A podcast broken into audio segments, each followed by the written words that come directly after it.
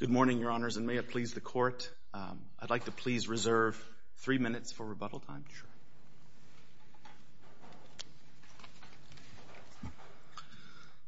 This case involves the Illinois Biometric Information Privacy Act, Section 15B of which states that no private entity may collect, capture, purchase, receive through trade, or otherwise obtain a person's or a customer's biometric identifier or biometric information.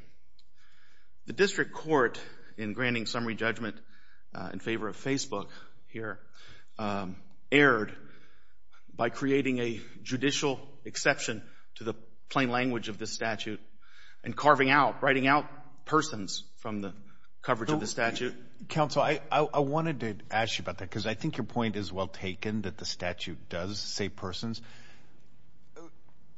Uh, they argue, and uh, we'll hear from Meta, uh, but they argue that this is a straw man argument because I don't think their argument hinges on the fact that it just didn't apply.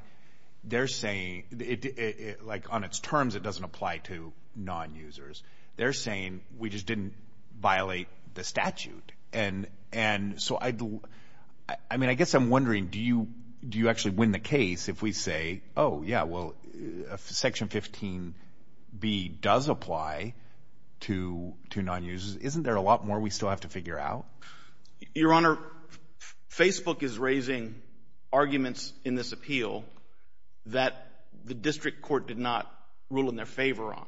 The District Court's decision— But we can affirm the District Court for alternative, Uh, on an alternative basis. This is coming up on summary judgment, right? Or, well— It's an appeal from a grant of summary judgment. Yeah. They moved for summary judgment on multiple grounds. All of those grounds were denied except one ground, which is this uh, judicial exception that the judge created uh, where he read out the word persons and limited the application of BIPA to just people with pre-existing relationships with the defendant. We submit that that is clearly in contrast and contradiction to the plain language of the statute. I think I agree with you. I think I agree with you. But I don't think you win based on that. You still have to show that they violated the statute as to non-users. And that's what I'm struggling with is, you know, is there a material dispute here? Because what is your basis for how they violated the statute as to non-users? Because their argument seems to be, we don't have any information that could identify a non-user. The data we have is a bunch of code. We run it against, if it matches up to a Facebook user, we flag it. They can be tagged. If it doesn't match up, it's not like they could look out and say, I mean, if I were not on Facebook, they could not use that information to come and identify me as an individual. Do I have the facts wrong in my understanding? Yes, you do, Your Honor. Their characterization of the factual record on those issues Um, is an overstatement of what the record is. So I'm not I'm not wrong in the arguments they're making. You're saying there's a factual dispute that proves there, there's a dispute about whether that's accurate or not. Not only am I saying that, the district court explicitly said in the summary judgment decision that there were quintessential factual disputes on all of those contentions. I understand. And the district court may have been correct, and it may not have been correct on those issues. So I want to know, what is the what are the facts that suggest that the data that they're collecting as to non-users, or, well, I say collecting. I've got to be careful. I don't want to suggest that I'm saying collecting in the sense of violating the statute. But the data that they have as to non-users, what is your evidence in the record that shows there's a dispute about whether that could be used to identify a non-user? I just want to be clear, Your Honor, this question that you've posed, and I'm happy to answer it, and I will momentarily, it is not the – it's not what the district court ruled on. I understand that. But we can affirm based on any reason in the record. So I want to know whether we can affirm on this basis to say that the district court was wrong in finding a factual dispute on this issue. So tell me what the factual dispute is that a non-user could be identified with the information that they collect. Okay. So they raised two arguments here. One is that um, the information that they obtain is not a – doesn't count as a biometric identifier. That's number one. Number two, they say whatever it is, we didn't keep it long enough, and therefore it shouldn't count. Okay? Those are the two arguments that they make on these factual disputes, which, again, the district court found to be in dispute. And so let's go to the first argument, because my understanding on the first argument, and I'm sorry to ask the questions, but this is, in my mind, this is pretty complicated. I mean, this is not intuitive as to what the definition of biometric information or biometric identifiers are. But as I boil it down, it seems to me that it has to be data that can identify somebody. Okay. Am I wrong about that? Um, well, let me answer it this way. Maybe you are, in a sense, but maybe not. It depends on... Okay, biometric information. Let's start with basics, okay? Yes. The definition of biometric information is any information, regardless of how it is captured, converted, stored, or shared. We've got a separate issue there. Well, you're talking about information or identifier? I'm talking about information. Right. Based on an individual's biometric identifier used to identify an individual. Doesn't that suggest that this information has to be able to be used to identify an individual? That biometric information definition does contain the qualifier used to identify. The but that's not what the case is about. If they've led you to believe that, Your Honor, they've misled you, because the contention is is the other definition, biometric identifier. Of biometric identifier. Which does not contain that language. Specific types of data, which include retina or iris scan, fingerprints, voice prints, or scan of hand or face geometry. And you're arguing this is face geometry. Yes. And there is no identifier. There's no additional language, like there is in the biometric information definition, where in that latter definition, it adds the qualifier used to identify. The biometric identifier definition doesn't have that additional condition to it. All it has to be is one of the listed things. And the the what's what happened here is Facebook creates a scan of face geometry from every photo of a face that is uploaded to their system, at least during the relevant time period. So that qualifies as a scan of face geometry. And this court actually had no problem concluding that exact same fact in the Patel case, which involved the exact same technology. In fact, if you look at the background discussion in the Patel case, in page 1268 of this court's opinion in Patel, where it's talking about the Facebook facial recognition technology, it says it makes the face scan from the uploaded photos. It creates first what it calls a face signature. This is Facebook's terminology. The face signature, this court said was a scan of face geometry. That's that's what we have here. And they don't dispute that. Mr. Um, Carey, is there a difference in the Facebook case where that information, which involved users, was held on to? And Facebook here is saying it's not a violation of the statute. If you read, I read this as a statutory construction argument, that BIPA does not create a cause of action for information that's temporarily grabbed in order to see if there's a match and then and then deleted. And so I think that's a distinction that Facebook is drawing between this case and the and the other case. Uh, why are they wrong in your view? Well, they're wrong on the law and they're wrong on the facts of this particular case. So let me start with um, the, the I don't know if you want me to start with the facts, but I could start with either one. Start with the law. I think I'm more interested in your interpretation of the statute. Okay. There is no temporal requirement in the statute for how long you have to keep something in order for there to be a violation. That there is they are trying to write that caveat into the statute. They are trying to engage in more judicial lawmaking. Well, I don't know. I mean, if you look at uh, 15A, it talks about in possession of and needing a written policy in order to either retain or destroy that information. And there are other provisions as well that talk about possession.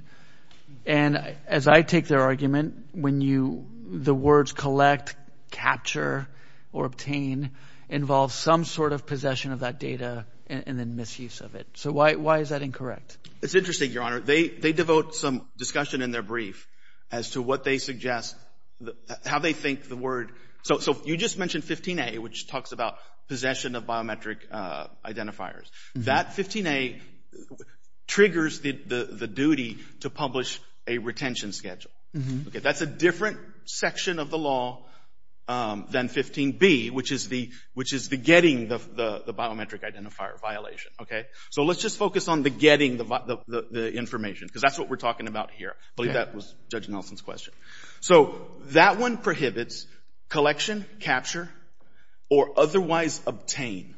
Those are key words in the statute. They devote, it's interesting, they conveniently try to define and ask this court to construe what they think the meaning of collect and capture should be. And their definitions have a an undercurrent of holding on to it for a while, you know, for lack of a better term. They don't define anywhere in their briefs otherwise obtain, which is broader than collect and capture by its nature. And if you look, and and they they want to rely on Merriam-Webster dictionary definitions for collection and capture. That's what they're citing to you in their section of the brief on what those terms should mean. The Merriam-Webster dictionary definition of obtain is to gain or attain, A-T-T-A-I-N, usually um usually by planned action or effort. There's nothing in, like when they define capture for you, they give you a definition that says recorded in a file.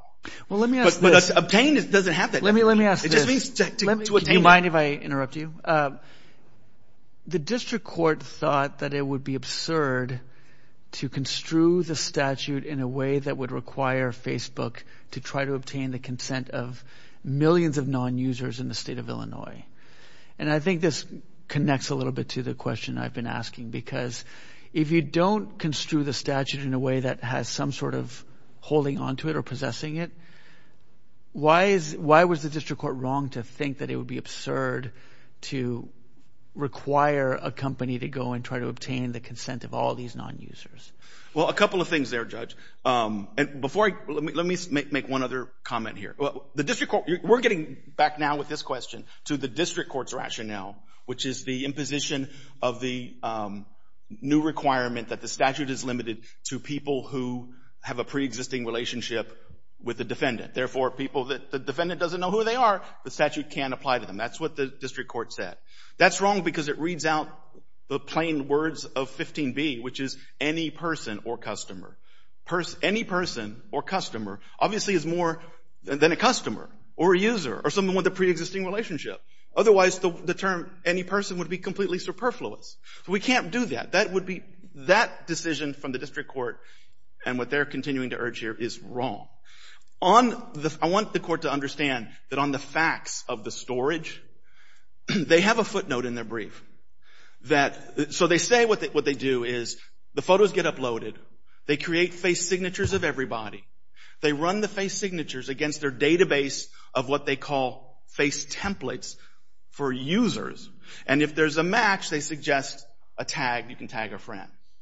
They admit in their brief that the system isn't perfect. That sometimes non-user faces, for which they create scans of face geometry called face signatures, are matched to people that are users by mistake.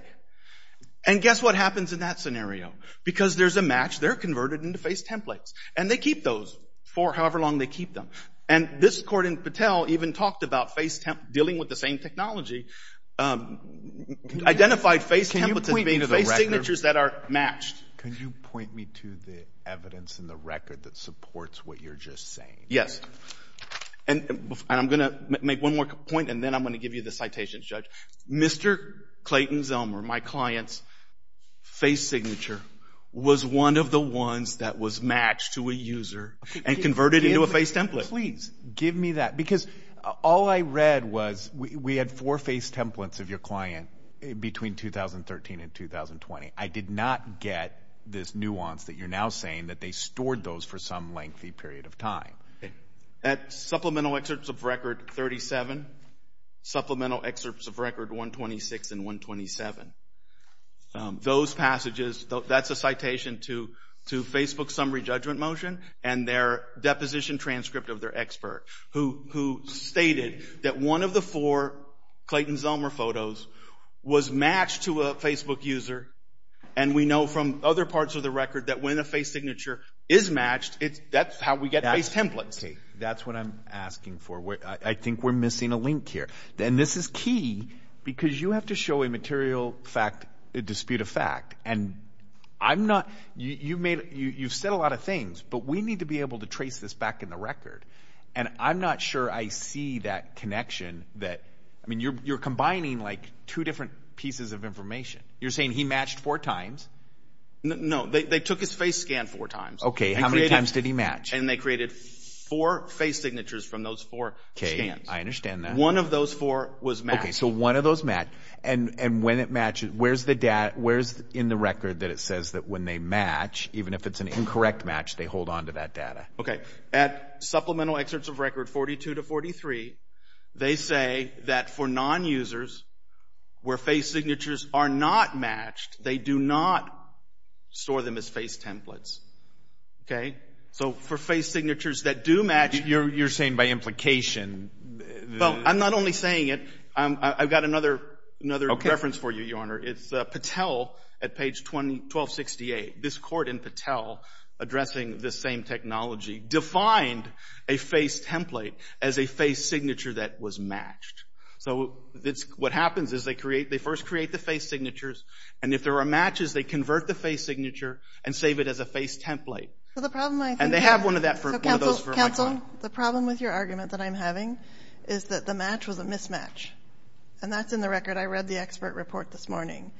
That's in the record. They knew it was a mismatch because Mr. Zellmer was matched to a woman user. That's correct. And they knew it right away. So we come back to face identifier and, you know, matching to the actual plaintiff who's upset. It's a mismatch. And if it's never going to be, if there's no templates of non-users, it's never going to match correctly. Well, Your Honor, face scans, by the definition of biometric identifier, inherently are identifiers. They don't have to actually be used to find somebody yet, just like a fingerprint drawn at a crime scene. You need to stop talking over the judges. I'm sorry. The way I understand what has been presented to us is that these signatures, which are something less than a template, can be used to eliminate, but they don't actually affirmatively match for non-users. Why is that not true? The face scans do, they are face scans. They are scans of face geometry of non-users and users, and they qualify as biometric identifiers under the statute as scans of face geometry. And that fact was acknowledged in the court's prior Patel decision. And because they are face scans, they inherently can be used to identify whosever face it is.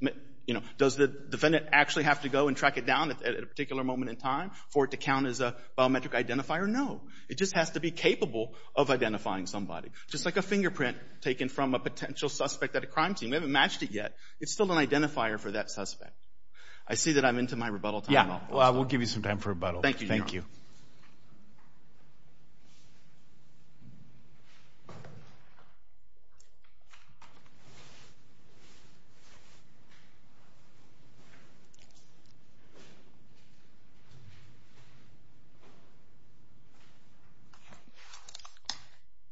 Good morning. May it please the Court, Lauren Goldman for Defendant Facebook. BIPA is a very stringent statute. Our client paid $650 million in Patel to settle the claims brought by users asserting that Facebook didn't obtain the necessary informed consent before storing their templates.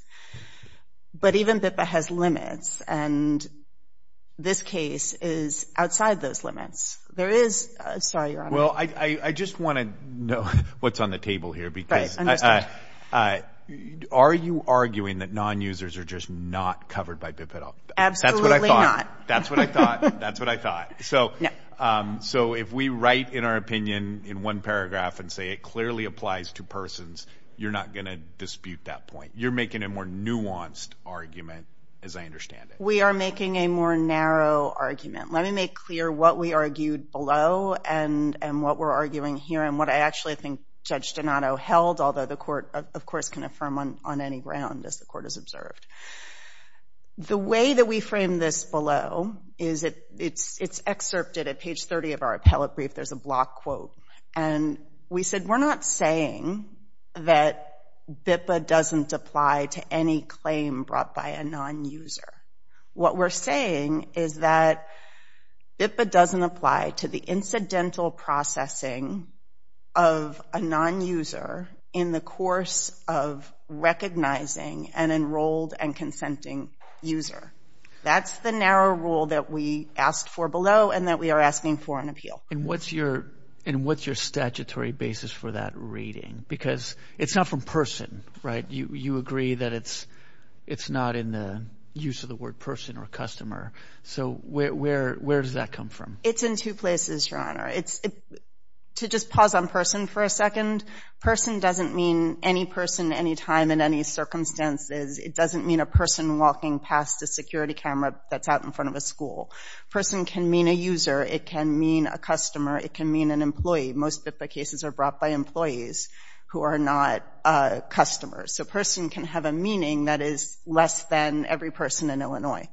But in terms of the statutory hook, I would direct the court to two provisions. The first is Section 5 of the statute, which is written right into the text and makes very clear that what the legislature was doing here was regulating biometric technologies. It was not banning them, as the Supreme Court of Illinois and the Seventh Circuit have repeatedly observed. And now Mr. Zellmer admits that his proposed rule would constitute a ban on all biometric identifying technologies. But the other hook that the court is probably more interested in is right in 15b, which is the operative provision here. Because 15b talks about the collection and capture of biometric identifiers and biometric information. This statute protects two interests. There have been, I don't know, hundreds of BIPA opinions, right? They all talk about two things. They talk about privacy and they talk about identity theft.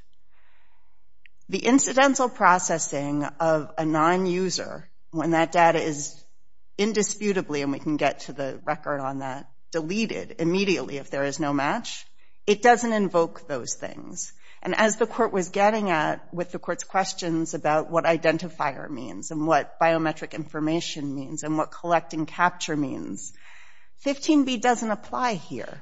So that's where I that's where my hang-up is, because it seems to me that that's clear as to biometric information. Right. There is a hook that they have to be able to be identified. But then there is also, the statute does say you cannot collect or capture. We've got a separate issue about whether it's collect or capture. But whether biometric identifiers, and identifiers is just, I mean, I guess your position would be you could have a whole database of, um you know, biometric information that, but as long as it could never be used to identify anybody, it wouldn't be violated. Okay. Tell me what, tell me what. Well, because you have to, it's necessary to read the different provisions. We are not, that that is not this case, right? This is not the Orwellian database case. We are not saying that it is perfectly fine to go out and collect face signatures for lots of strangers and save them. If you held on to these non-user templates for a lengthy period of time, you would agree that would be a violation? No. I just, I'm not conceding that. I'm just saying that's not this case, because we didn't do that, right? I mean, that Orwellian data, and in fact. No, but I d but that's what, I mean, it seems to me we have to give some meaning to identifier that's different than information. Yes. How do we do that? Thank you, Your Honor. Let me address that. So the court, BIPA works in an interesting way, okay? So what the legislature did it said is it said, we're going to regulate these six things. Iris scan, retina scan, scan of face geometry, fingerprint, voice print. We're going to regulate those things. Those things, we're going to call them biometric identifiers. Then, if you take one of those things and you turn it into derivative data, like you turn it into a number, you take a fingerprint and you turn it into a number, we want to make clear that that's still regulated. So that's biometric information. But what the courts have said about the term biometric identifier is that it's still something that needs to identify a person. Well, can I push back a little bit? Because it's it's converted as one of the words in biometric information, but it's also stored or shared regardless of how it's captured. So it's more than just conversion of the data. It could be what Judge Nelson was referring to as the storage of a bunch of biometric identifiers. No, because of the words derived from, right? Biometric information is information that is derived from a biometric identifier and can be used to identify an individual. The reason why the legislature didn't have to make clear in the term biometric identifier that that, too, had to be something that identified a person is that it's right there in the name, biometric identifier. Well, maybe not only that. I mean, I'm not sure that this is near as complicated as we're talking about it. I mean, all the things listed under biometric identifier can identify a person. Because they're all unique things to a person. A fingerprint, a voice, a face. Correct, Your Honor. Is it just that simple? It is. I mean, this case is simple and narrow. You can get at it from any one of these ways, right? You can get at this case from a super common sense point of view, that if the legislature wanted to ban biometric technologies, it would have written a much narrower, a much shorter statute. It would have said, biometric technologies are hereby banned in the state of Illinois except for police forces and public schools. It didn't do that. It wrote this very sort of nuanced statute. And Mr. Zellmer, as we talked about, has admitted that if you have a rule that a company can't try to match a face to a database, that that pertains to how all of these systems work. That's why we had this amicus brief from the Security Industry Association. They don't care about tag suggestions. They're concerned that all of these useful security applications of biometrics would be outlawed in Illinois if a security camera outside a school, if the school were liable to passersby for checking their faces against an enrolled database and then dumping the data. So that's that's one way to get at this. I want to focus in a little bit on the mm-hmm. issue that I'm struggling with the most, I think, and that is trying to understand, and this relates to some of Judge Nelson's questions, I think, about the technology and whether we have a dispute of fact or just a dispute of law with regard to these facial signatures, and can signatures themselves be used to identify someone or not? We do not have any disputes of fact. I'm happy to walk through both of the things that Judge Donato talked about. So first on face signatures, there was a dispute about, there was no dispute, actually, of fact. Uh, we walked through this in our brief and we gave the record cites there, but there was no dispute that, A, Facebook could not and did not identify non-users with the face signatures. Judge Donato actually found that that's all over pages five to seven of his opinion, that it was impossible for Facebook to identify these people because there was no match to a saved template. What the judge said, which is actually not true on the record, is that there was a dispute about whether Facebook's face signatures were interoperable. In other words, if Facebook had given them to some other company, that other company could potentially have used them to match to somebody who was enrolled in their database. There was no dispute of fact on that. Judge Donato pointed to two statements from the same witness, the second one of which didn't address interoperability. So there was no dispute on that. But on the main point... Hold back up. There was no dispute that that couldn't be done or that that wasn't being done? It definitely wasn't being done. Mr. Zellmer has never alleged that that was ever done. And Judge Donato didn't find that it was ever done. Right. I understand that. But it could, I mean, it does raise an interesting question because if you, I mean, this is one thing I have, like, say there was some global database out there. It was, like, right now, Facebook, they only have the data on their users. They run it against their user. Say there was a global database where you could run it through that and it would capture non-users. Would that change this case? Because then those non-user templates presumably could be used to identify a non-user. Uh, I know that that's not here, but I got to get this in my head because I don't understand where the limits are here. Right. Um, I think that plays into, so if I'm understanding the court correctly, the question is, I think this actually is addressed by the two cases that we cited as supplemental authority, which both hold that in order... The district court opinions. The district court opinions, but they're from Illinois and they're useful in terms of thinking about this. In order for something to be a biometric identifier, the defendant has to be able to identify the person. It really can't... But that's my point. What if there was a Google program and you could you could send this data through Google and you could find it? Now, Facebook says, we didn't do that. We don't intend to do that. What if they could? Would that make this then a biometric? Would it turn this biometric identifier into biometric information? Because with the click of a button, presumably you could run it through another database. I think it would be possible that if Facebook could collect face signatures that it could match to a database that it had access to, that might make it a biometric identifier, but still plaintiff wouldn't win. First of all, those are not our facts. But second, plaintiff wouldn't win, right? Because then plaintiff would have a second problem, which is that Facebook would have to do this in a way that would constitute collect, capture, or otherwise obtain. Right, which then we come back to the ephemeral collection issue. Right. Can you address this issue? Yes. Is the re- do you- can you walk me through what the evidence says about when there were four face signatures created of Mr. Zellmer? You agree with that, right? Yes. Between 2010 and 2022 or whatever it was. Yes. Um, one of those apparently matched incorrectly to a female uh, user. What happened to that face signature? It was still dumped. It was still dumped. It was still dumped. So the implication, and this is what I was getting at, and I was pushing back because the implication from the evidence he's reading is, well, they only said they dumped it when it didn't match. What about when it does match? So where in the record does it say that that was dumped? Okay. So I want to point the court to SER 110-111.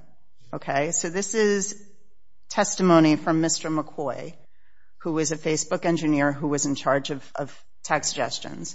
And he testifies at 110, face signatures are not saved or stored.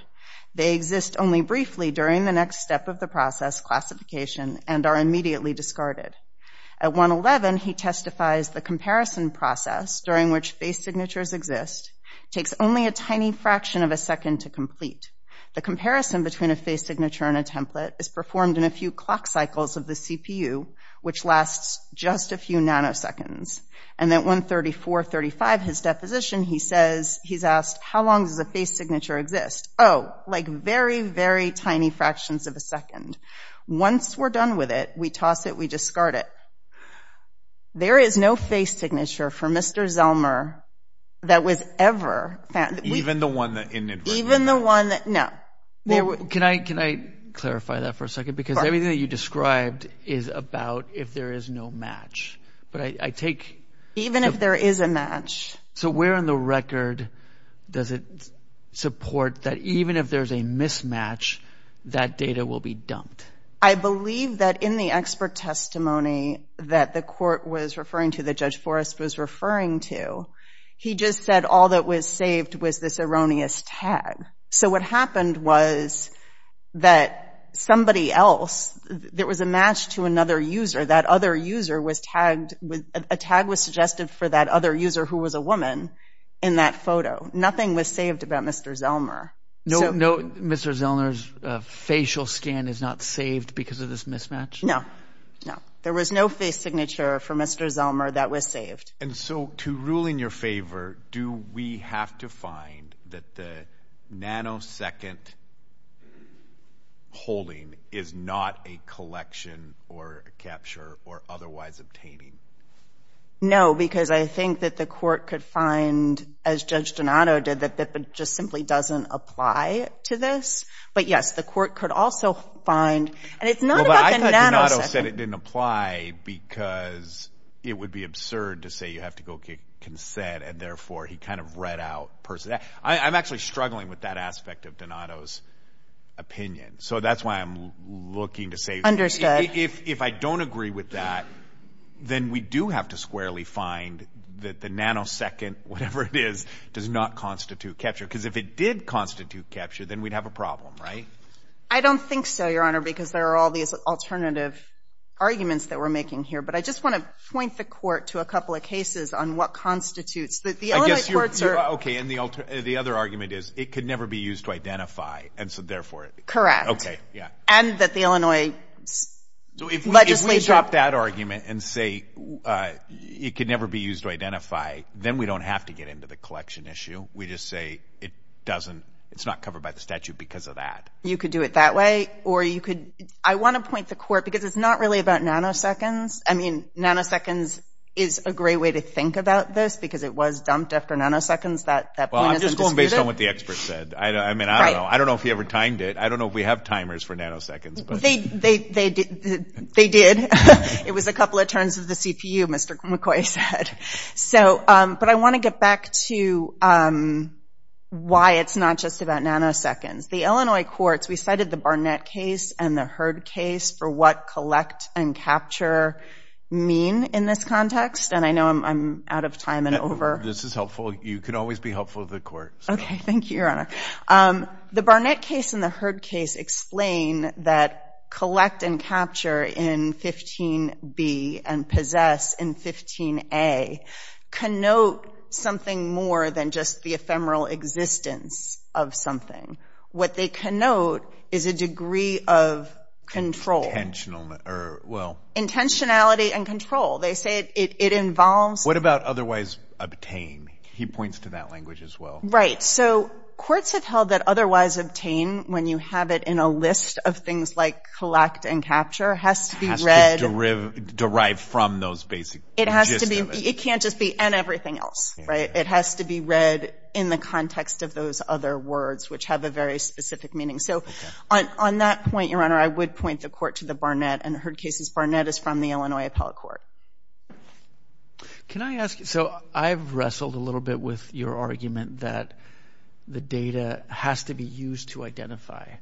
For biometric identifiers. I get the point that this data is capable of identification, right? As, as Judge Forrest mentioned, you know, fingerprints, voice, you know, those are unique characteristics of a, of a body that is capable of identifying a person. But your argument seems to be that if Facebook doesn't at the moment have the capacity to identify a non-user, it's therefore not a biometric identifier.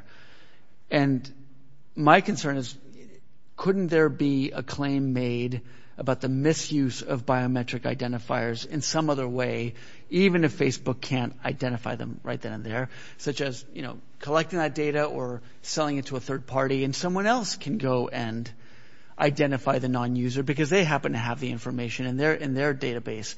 Why wouldn't that be uh, an actionable claim under BIPA?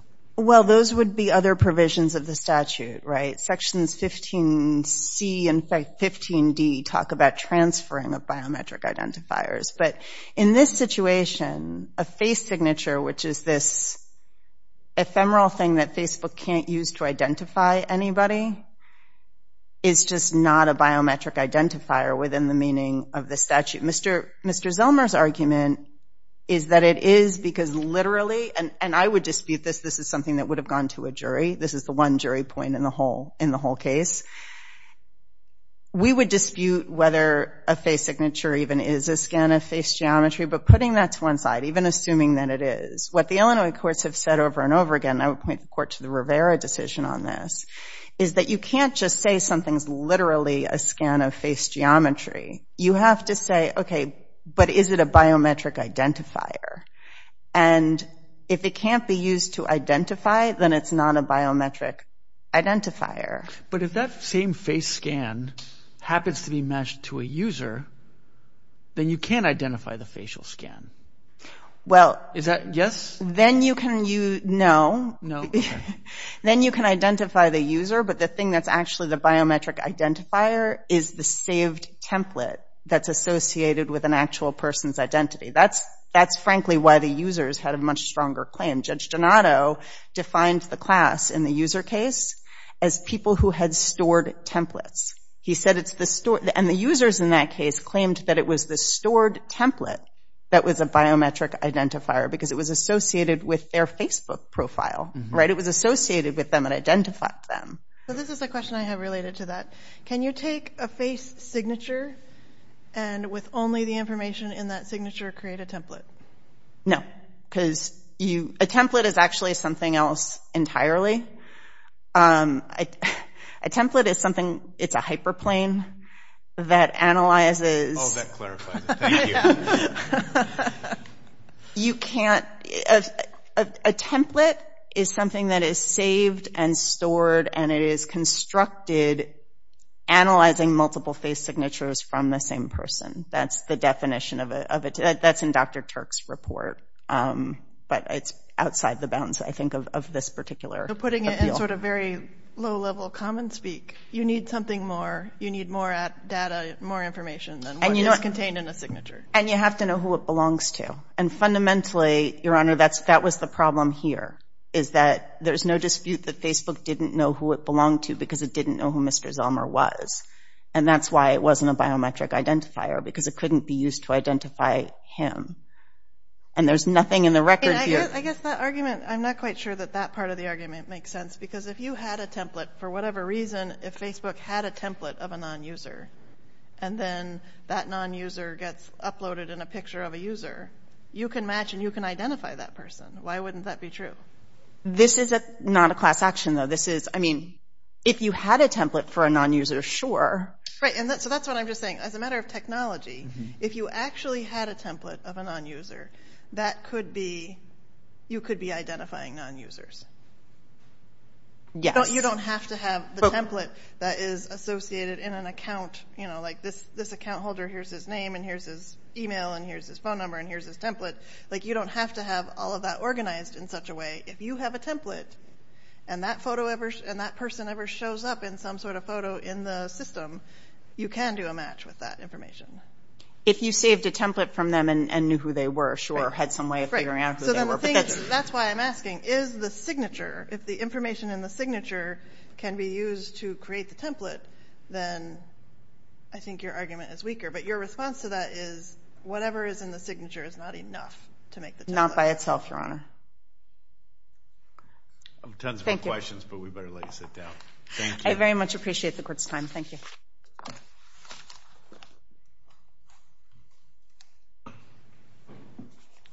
Uh, yeah. Is that what he has left, is two and a half? Oh, you gave extra time. Oh, yeah, yeah. Give him three minutes. Thank you very much, Your Honor. Um, A few points right off the bat. I want to push back on the commentary that was given the Court about face signatures and and what they are and whether they uh what was done with them here. The citations that were given to the Court a few moments ago by opposing counsel to supplemental excerpts of Record 110 and 11, that discussion relates exclusively to face signatures, not face templates. Face signatures only. The question had been, do you do you keep anything? Did you keep anything of Mr. Zellmer's? And the citation to what is done with face signatures doesn't answer that question. Because here, the face signature was converted to a face template. And they've said that that's what happens to face signatures. Um, they said it in the citations that I read earlier. Um, and in Patel, very very succinct one sentence I can read to the Court. Um, what was said in that case at page 1268, the technology extracts the various geometric data points that make a face unique, such as the distance between eyes, nose, and ears to create a face signature. So right there, the Court in Patel is acknowledging that a face signature is a scan of face geometry. And the decision goes on to further note, the technology then compares the face signatures to faces in Facebook's database of face templates, i.e., face templates, i.e., face signatures that have been matched to profiles. So, and then if you look at the other citations I gave earlier, the evidence that we've got here is that face signatures are created off of every photo uploaded, whether user or non-user. The comparison is run to the database of other stored templates for known users. And then if a match is created, the signature is converted to a face template. That's their language in their motion to dismiss. Okay? Um, and the signatures are thrown out if there's no match. Right. So that's what happens. So in that one photo of Mr. Zellmer in this case, where his signature was created, and by the way, that alone is a scan of face geometry that qualifies as a biometric identifier. But beyond that, if we want to get into this ephemeral defense, that signature was converted in that one instance at a minimum into a template that was kept. Now, it turned out to be a mismatch. The system didn't even know it was a mismatch until this case. Otherwise, how would they go back and find out that it was a woman? They obviously had the the the the the the information still there. So we later found out it was a mismatch, but but they create these mismatches on uh, who knows how they characterize it as rare. But one out of four, perhaps it's not that rare. Um, the second point I want to make, the the legal argument being put forward here is they want a they want a new exception. Judge Donato granted the exception that I'm only going to apply BIPA to less than all persons, to persons who have a preexisting relationship with the defendant. The new and since that's recognized to be a faulty argument by everyone, I believe, the new argument is we want a different exception now. We want an exception that says, well, BIPA Section 15b says nobody can uh, obtain a biometric identifier or biometric information without consent. And this is the caveat that they want. Except if it's in the process of incidental uh incidental processing of some comparative data. That incidental processing exception is a new exception, which isn't in the statute. Could have been written into the statute, but it's not there. And it's not for the court to... Well, I think the argument that Facebook is making is if you don't read it that way, then you destroy an entire technology beyond just this case. And that the legislative findings indicated, and Judge Donato mentioned this as well, that the law was intended to regulate, not eliminate, you know, these applications. So why is that a crazy way to read it? Well, nobody's asking for a ban. Um, they could have always limited the system to um, users who consented. Um, but by applying the face scanning technology... I'm not sure that's actually true, because you wouldn't know whether it's a user who'd consented until after you ran. Well, they could they could have prompted a user to confirm that before uploading a photo.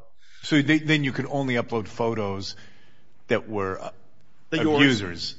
Well, they're yours. You could never upload a photo of me and my family, and then the uh, four of my family uh, um, are Facebook users and one isn't. I couldn't upload that photo.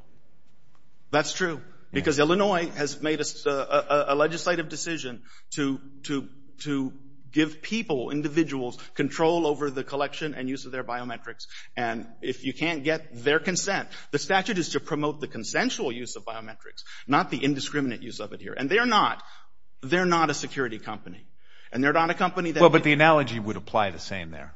That's the problem. No, it doesn't really. This isn't a security screening case. You know, the statute has legislative... Well, yeah, but now you're just saying, oh, well, we're not going to read this exception in, but we're going to go ahead and read a security screening case exception. I don't... That's not this case. This is uh this is not... They're, this is about... But we've got to interpret this in a way. We've got to be mindful of how to interpret... Look, however difficult this case is, and maybe it's not at the end of the day, Uh, it's going to get more complicated. I mean, this, the technology is going to increase. And so we've got to get this right. I would submit, Your Honors, that the statute, uh, uh, as clearly written, should be enforced and applied. If there needs to be exceptions, if there are reasonable exceptions that could be drawn, the legislature is the place to go for that, not not not not not not the court of law. And as to the facts, I believe we've shown that the facts where all inferences should be drawn in our favor are sufficient. I don't believe that this court should substitute its judgment for Judge Donato's, who found... who's very familiar with the technology after having presided over the prior Facebook case and detailed record in this case. I don't believe that the court should take Facebook's invitation to overrule Judge Donato's conclusion that there was not enough factual development to make these factual findings. So, um, thank you. We have your argument. Thank you. Thank you very much. Thank you to both counsel for your arguments in the case. The case is now submitted.